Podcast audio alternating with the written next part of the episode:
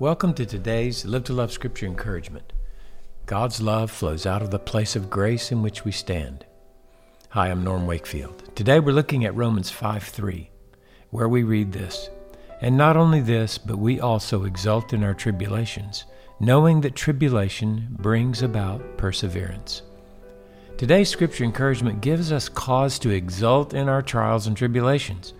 Living to love with Jesus isn't easy. In fact, it will cost us our lives in this world. God's love is the sustained direction of the will toward the highest good of another, no matter what the cost. To love the people God puts in our paths requires perseverance. Note the sustained direction of the will. That's perseverance.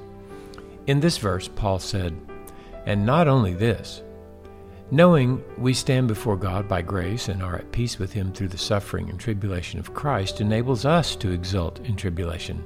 Let's think about this for a minute. How does tribulation produce perseverance? Do you need perseverance when things are going well? Do you have to persevere with people who do what you want, like you want, when you want? I mean, does it take endurance when there's no pain or conflict? Of course, the answer is no. The only time perseverance and endurance is brought about is when we have tribulation in this world. When we pass out of this fallen world into the manifest presence and glory of God, which is our hope, our tribulations end, and there will be no more opportunities to glorify God in suffering. This season is short. When we live to love with Jesus, we glorify God by trusting and loving Him by loving others, no matter what the cost, like we've been loved by God. Be encouraged today to exult before God in the midst of tribulation. That is the light of the world.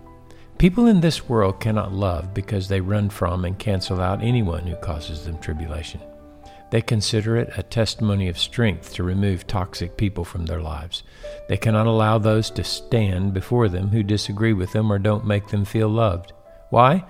Because they've not been introduced to the grace of God by Mr. Faith. So be encouraged to live to love with Jesus. His love flows out of the place of grace in which you stand. Stand fast and love to the end.